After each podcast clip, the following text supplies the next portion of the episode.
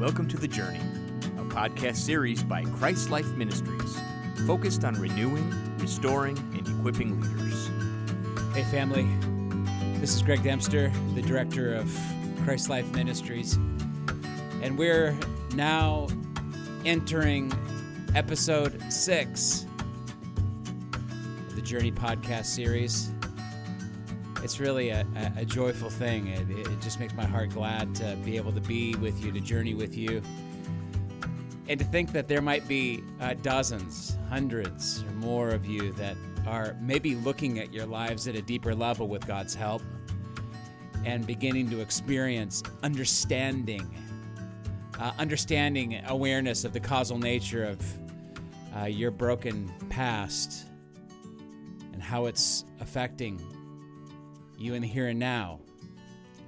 That there might be some confidence growing in you that, that to the level that God would invite you to, to us to live and to love with all of our heart, soul, mind, and strength, that because we can do nothing on our own, that we would experience this ever growing sense of confidence that this healing work is God's work. And He's totally committed to not only starting the process, but bringing it to completion. So, again, we're leaving behind the first section of the journey and stepping into the second, which is all about the true Jesus. I'll never forget this moment. It, it happened going on six years ago. We had a Christian leader who called me up out of the blue. Said, Greg, I've got to sit down and, and talk through some things with you. Got no one else to talk to about some of these things. And I really didn't have a clue what he wanted to share, but he sat down in my office and he said, Well, I don't know how to begin this, but I need you to know that for the last 18 of the 20 years that I've been in ministry, I've been with prostitutes and in massage parlors. And he didn't begin to cry or tear up. It was like all the tears had been shut up. He was just stone faced. Maybe not knowing whether his friend would reject him, whether I would reject him, or or or maybe I would offer him some cheesy one plus one equals Jesus answer uh, or response. And I can remember having all the wind knocked out of me, and I just listened and and said, "I'm so sorry." And he uh, began to share in that session about his childhood, how he was raised, the brokenness that he experienced there. We navigated through the awareness work that we've shared as a community over the last five episodes. And when he was done, I'll never forget this moment. He was up up out of his chair and pacing around my office. I thought he was going to throw a fist through the wall.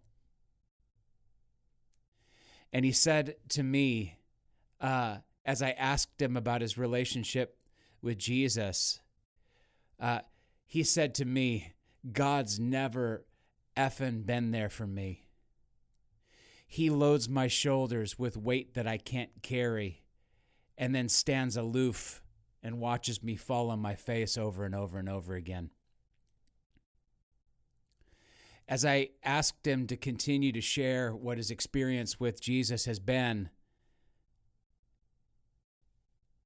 I took a pen in hand and began, because his awareness work was on the dry erase board in my office, circling um, pieces of his history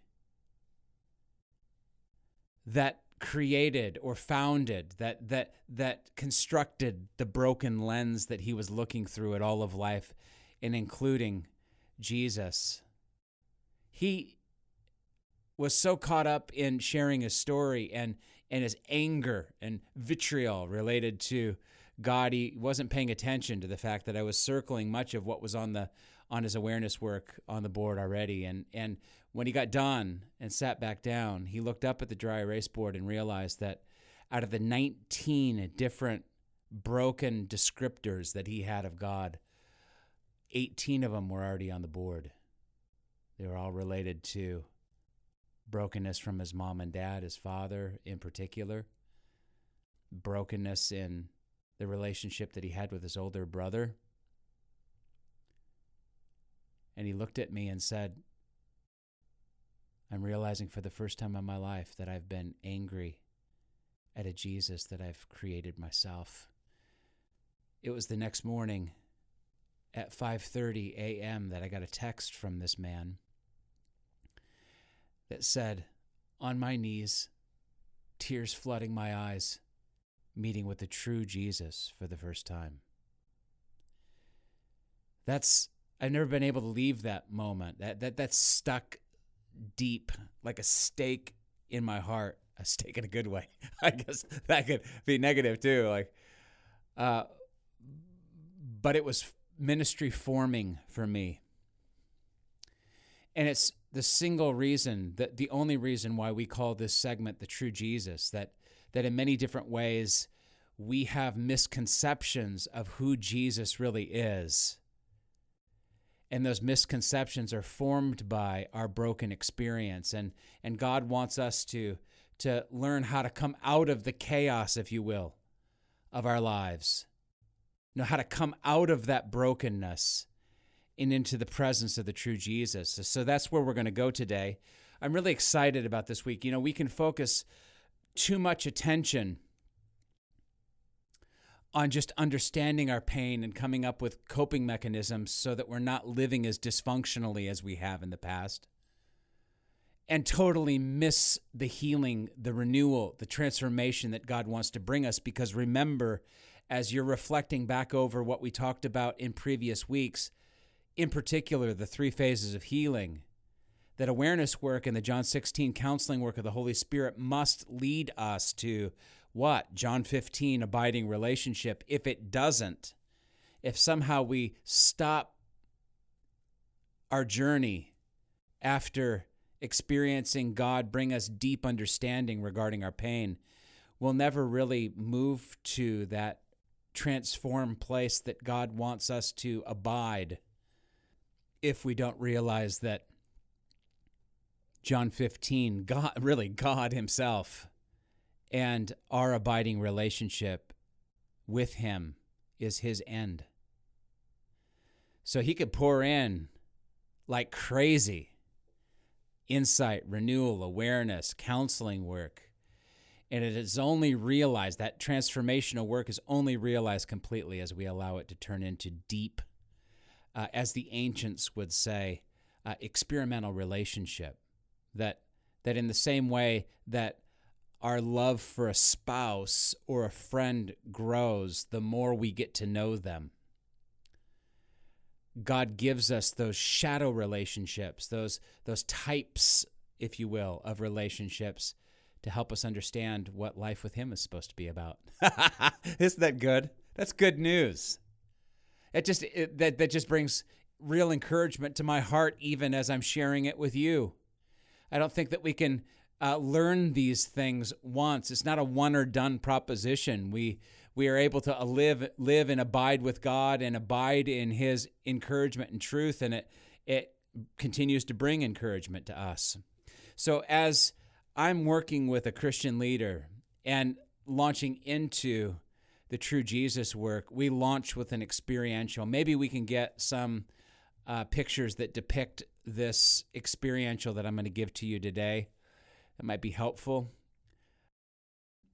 But anyway, moving forward, regardless, I use this iceberg metaphor to begin with. And usually, if you were actually meeting, if we were meeting in my office, I've got these ginormous dry erase boards. And I'll just draw what looks like an iceberg and I'll draw a water level. And of course, you know as well as I do that that what do they say? Uh, it's 90% of the iceberg that's that's below the surface of the water. And so we start with these roles that we play in life.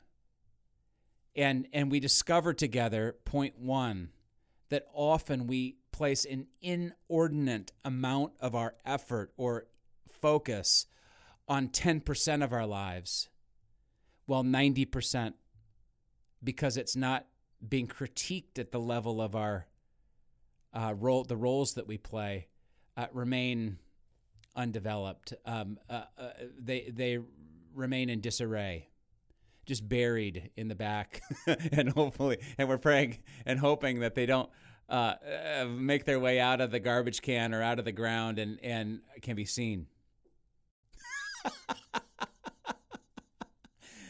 you know, my wife, uh, we put out all this bait to kill these chipmunks. We have this chipmunk infestation at our home. This is probably five years, six years ago. Put out all this bait, and I walked out 10 minutes later, and all the bait was gone. I thought, what is going on? We've got a worse problem than we ever imagined. And it was about a day or two later that we walked out in the backyard, and, and uh, if I've shared this story, forgive me. But I heard Allie moving through the front door rather quickly, and she said, "Greg, there's a dead rabbit out in the back." And sure enough, we we realized that we had a rabbit, a wild rabbit, floating around, and he had fed himself amply on all the chipmunk bait that or the, the the squirrel bait that we had thrown around that the house.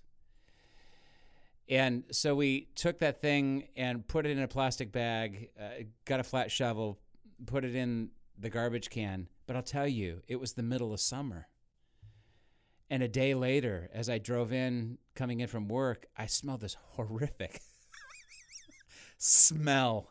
And I had no clue what it was. I'm looking around, and the closer I got to the garbage can, the, the, the worse the, the aroma, the odor grew. And I realized, oh, it's that rabbit. I had to literally wheel the garbage can all the way to the back of the yard to keep from smoking out our neighbors for the next week until the garbage service was able to pick up uh, the contents of that can.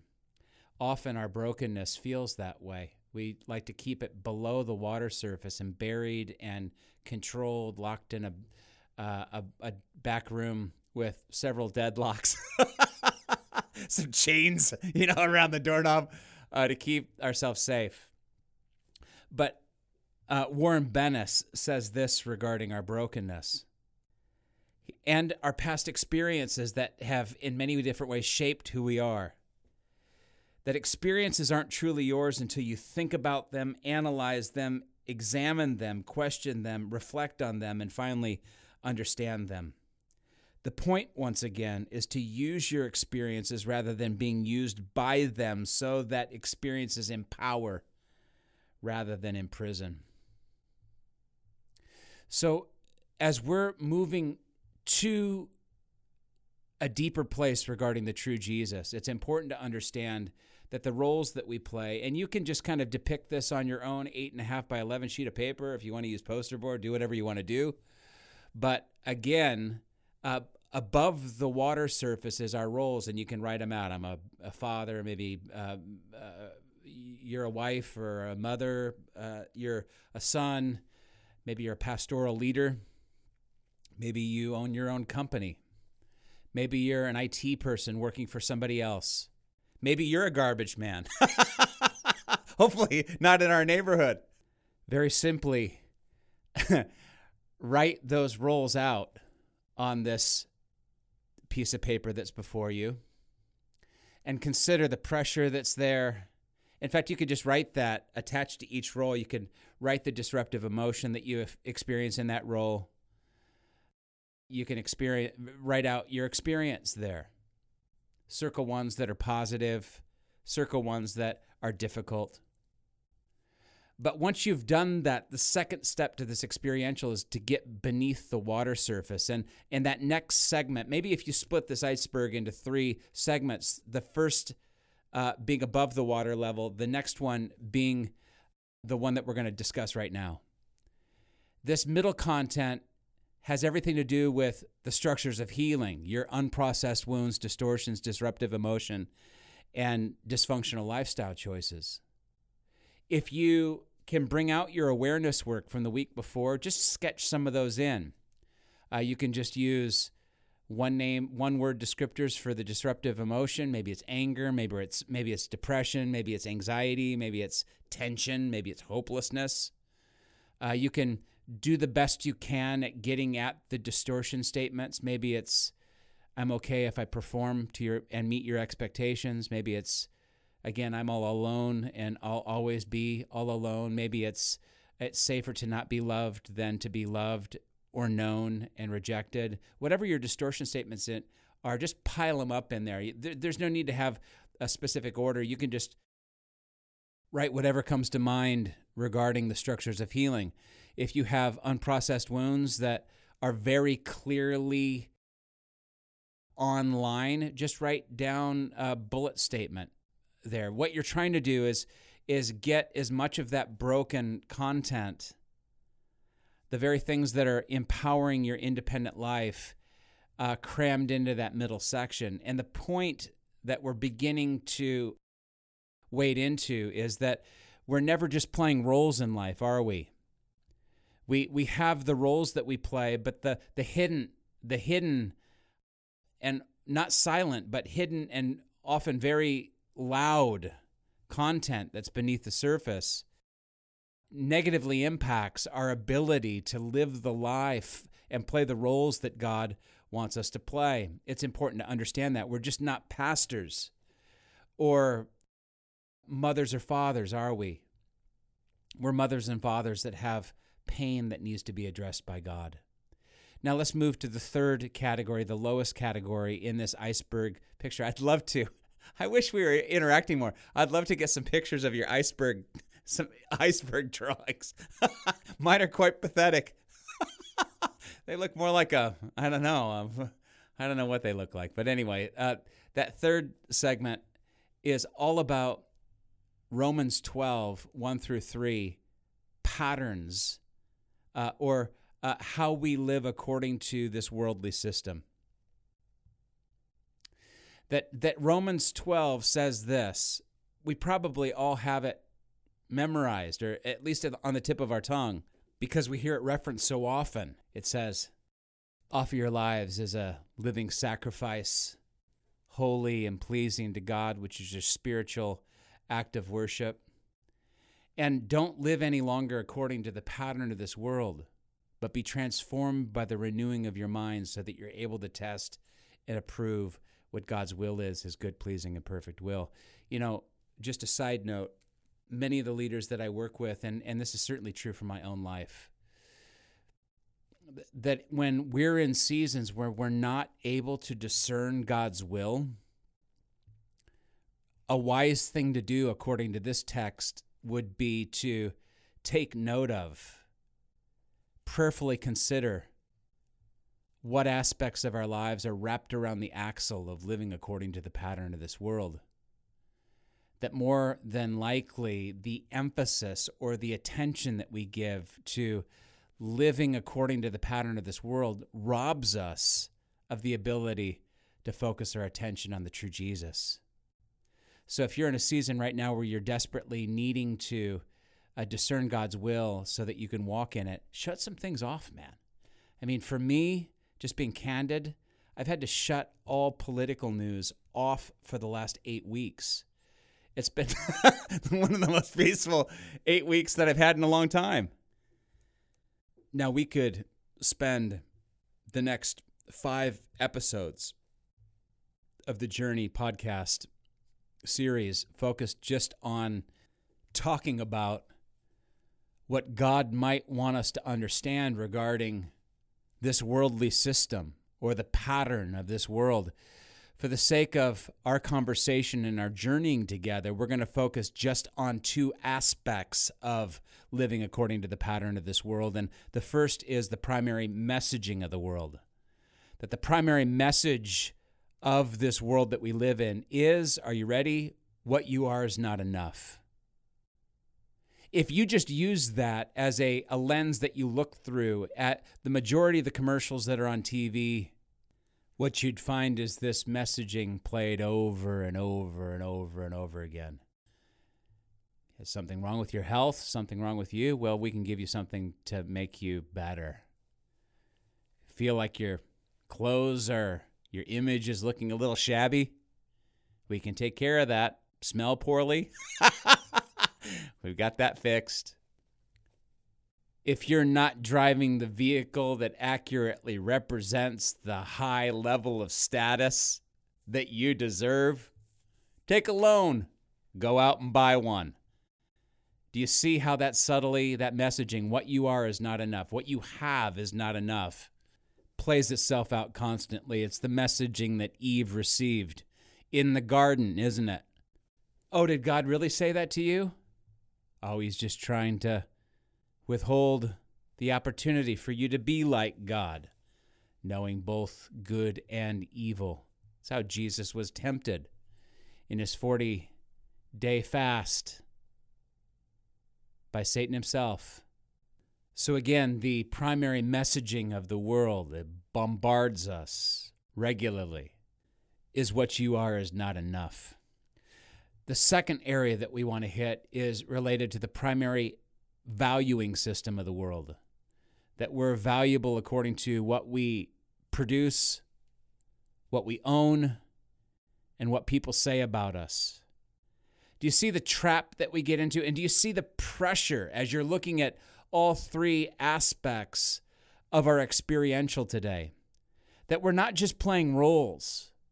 We're playing these roles, but we have this tremendous brokenness in play at the same time that we love to either try to outperform or just shove down regularly. And then number number 3 is that we have all of this pressure to perform well enough to produce enough to garner approval so that we're valuable in people's eyes and proving to the world that what we are is enough.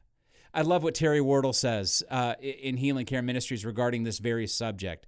He says that, that there's this table of the world, and that if we perform well enough, the world will give us a seat at that table but we need to perform at that same level or beyond the next day, or our seat will be given to someone else, as compared to the table of God, which all by grace, not by our own effort.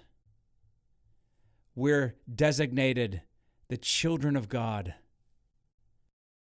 a people, a family, um, uh, and individual members of that family that have permanent seats at His table. Don't you remember, he says, that nothing can separate you from my love?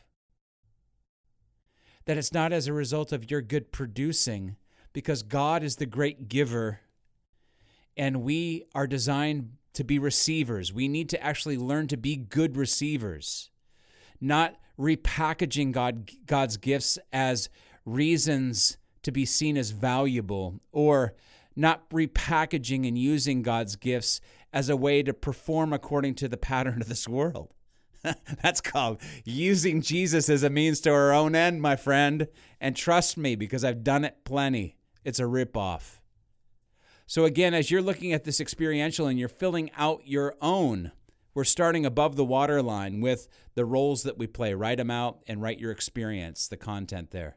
Number two, beneath the water surface is our unprocessed wounds, distortions, disruptive emotion and dysfunctional lifestyle choices. And then beneath that is this Romans 12 pattern of this world represented by the primary messaging of the world and the primary valuing system of the world.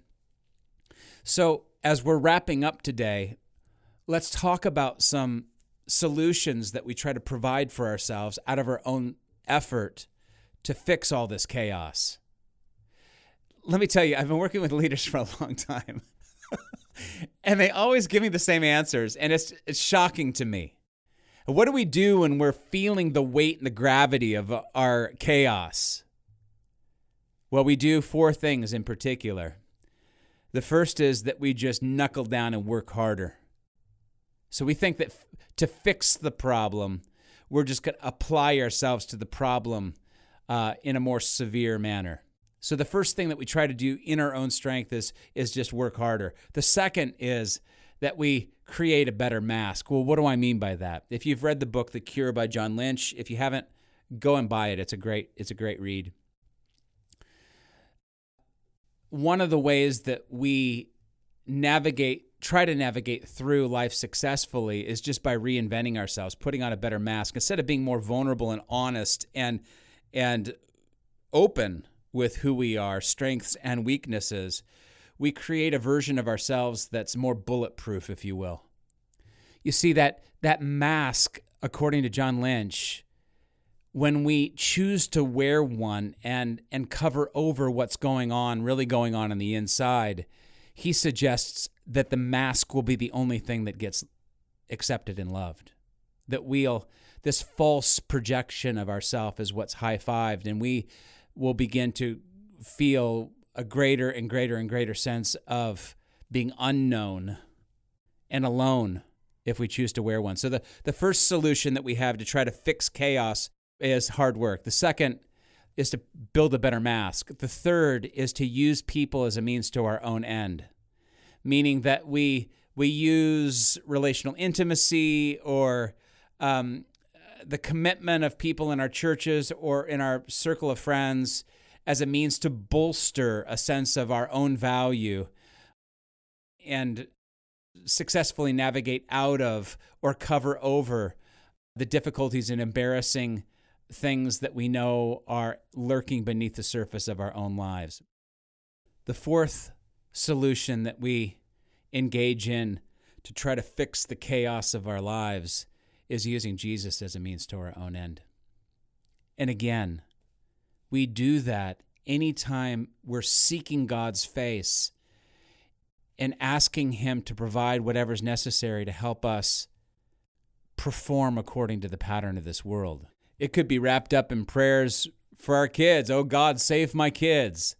Oh God, grow my church.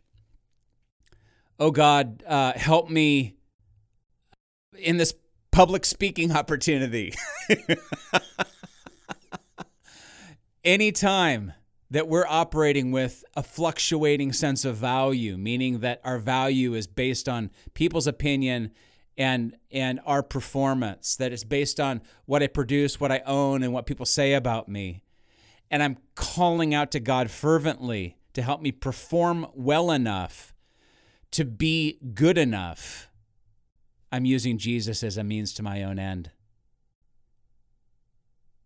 It was about 6 or 7 years ago that I realized that that mixed into my seeking of God was that very thing that I needed to be followable. I needed to have his power resting on my ministry. I needed good separation from the liability of my own personality, the insecurity, inadequacy that I reg- the fear that I regularly felt. And so I sought him often hours on end uh, every morning. And it's only now being able to look back. What do they say? Hindsight is 2020. Without LASIK surgery, I'm able to look back with 2020 vision and say, wow, a lot of that was related to this sense that to be valuable, I needed to be good enough, perform well enough, and have the applause of people. If that's if that's hitting home for you as you're listening to this podcast, just stop, will you? Just turn your eyes uh, to a very present Jesus right now and pray with me. God, would you just uh, come? We, we abandon our lives to you. We've tried to live our lives for you, uh, and, and it's turned into something that you never designed our lives to be. It's been all about us in many different ways. And we've really never known that it that it life could be different than that. We thought in some ways that the Christian life was you helping us live this godly life, uh, become stronger so that we could offer our lives to you and that you would be pleased. We've forgotten that the only reason you're pleased is because of Christ's sacrifice on the cross and that we're saved by grace, uh, by you doing it for us through faith, but we're also sanctified by that same gift of grace and faith. And so we bow before you, Lord. We recognize, we just acknowledge you listening and being very aware of us now. Come and help us. Come lift us out of our chaos. Come, come draw us to you. Bring the healing that's necessary for us to just be, uh, have nothing to prove, nothing to gain, nothing to lose. And we thank you. We trust you. In Jesus' name, amen. We'll see you next week.